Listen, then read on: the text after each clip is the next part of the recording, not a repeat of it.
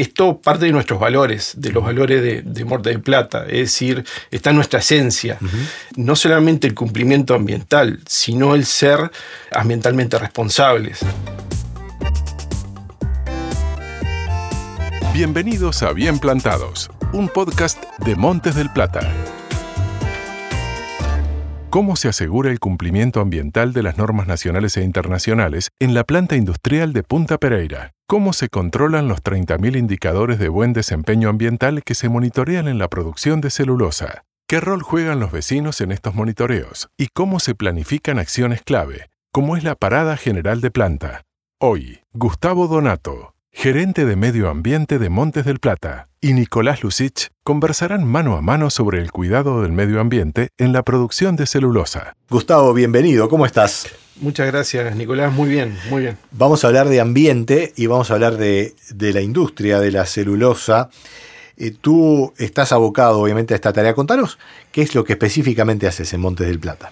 Bueno, es un desafío, eh, hablarlo en, en, muy pocos minutos, pero a ver, nuestra esencia es garantizar el cumplimiento ambiental de la planta y sus actividades, uh -huh.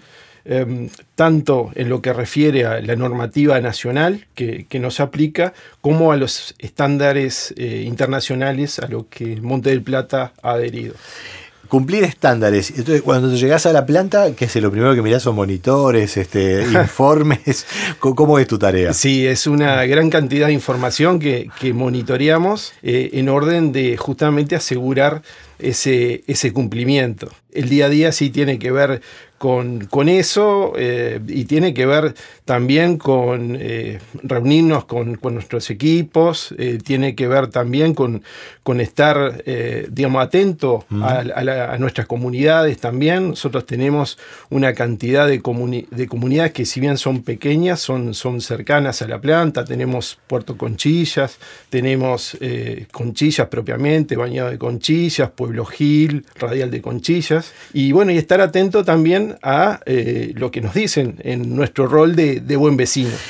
Vamos a volver sobre eso porque es importante ese concepto de licencia comunitaria, que ya después nos vas a contar un poco de qué se trata, pero miras informes, me imagino que también, tam, también eh, eh, estás pendiente de, de la incorporación de tecnología, porque producir celulosa hoy no es lo mismo de lo que se hacía décadas atrás particularmente desde el punto de vista de su impacto ambiental, ¿verdad? Es correcto, es correcto, Nicolás. Eh, hay una enorme diferencia entre la producción de hace 40, 50 años de, de pulpa de celulosa y la producción eh, actual. Es decir, nuestra planta cuenta con, con, un diseño que se basa en las BAT 2001, es mm. decir, en las mejores prácticas aplicables. BAT, BAT no, no, estamos hablando de cómics ni nada de eso, no, no, sino de, de, de, Batman, no. Eh, Best Available Technology. Exacto. Esa es la, la sigla en inglés. Es Las mejores prácticas aplicables. Aplicables. De lo que hay, se busca aplicar lo mejor. Lo mejor. Lo mejor. Es el estado del arte en determinado tiempo.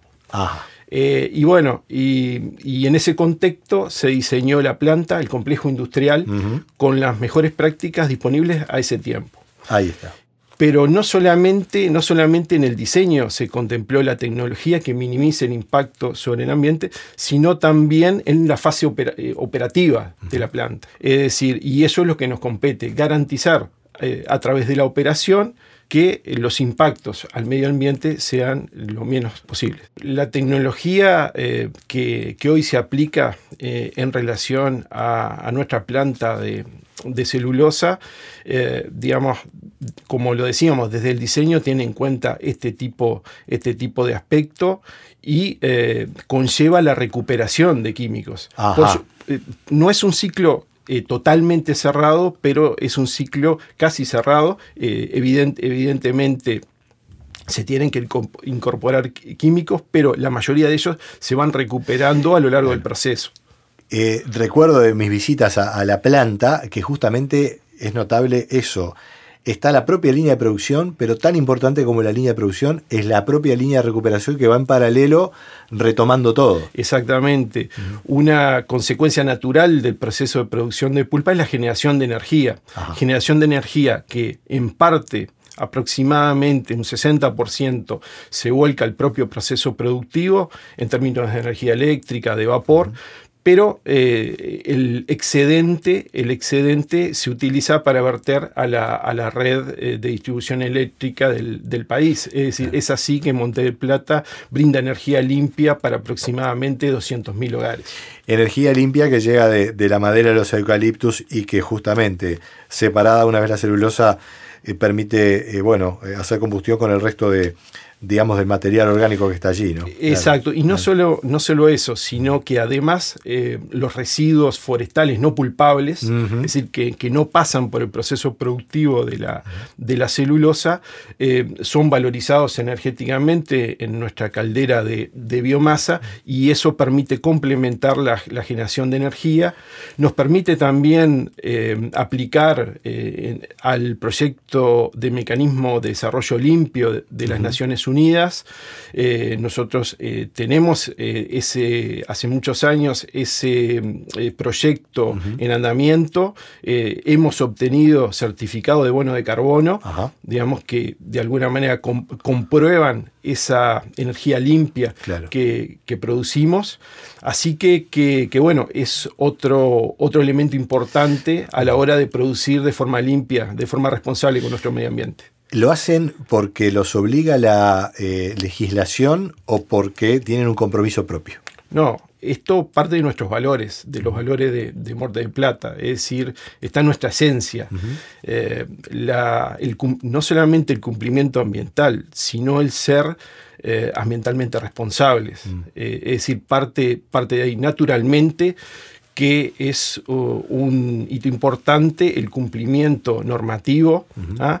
pero eh, existen normativas que eh, no, nos, eh, no nos aplican y a la que nosotros adherimos voluntariamente para tener un estándar eh, en relación eh, a distintos tópicos, como puede ser calidad, y entonces estamos certificados ISO 9001, como puede ser en materia ambiental, y estamos certificados 14001, como puede ser en materia de seguridad y salud ocupacional, y estamos certificados 45001. Hablabas de las comunidades y de que esas comunidades entiendan lo que se hace en esa planta que la ven allí, desde Conchillas, desde Puerto Conchillas, de los lugares, ven pasar los camiones. ¿Cómo es esa relación con la gente y cómo se les explican las cuestiones ambientales? Eh, bien, bueno, es una linda relación, es decir, queremos siempre ser un buen vecino.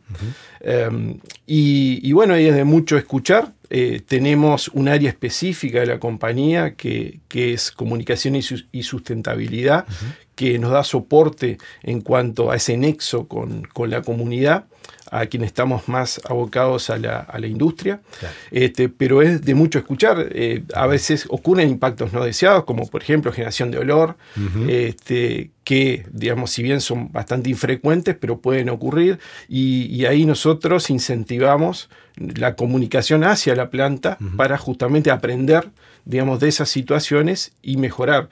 Y bueno, y, eh, también tenemos un mecanismo por, por, el cual damos respuesta, digamos, a esas inquietudes de, los vecinos y, vamos y muchas veces este, conversamos con, ese vecino cara a cara explicándole lo sucedido de, de la forma más llana que podamos y eh, de esa manera también genera el compromiso de ir mejorando, de mejorar continuamente. Y en estos días se está dando un, hecho que es clave en esa relación porque la planta hace una parada.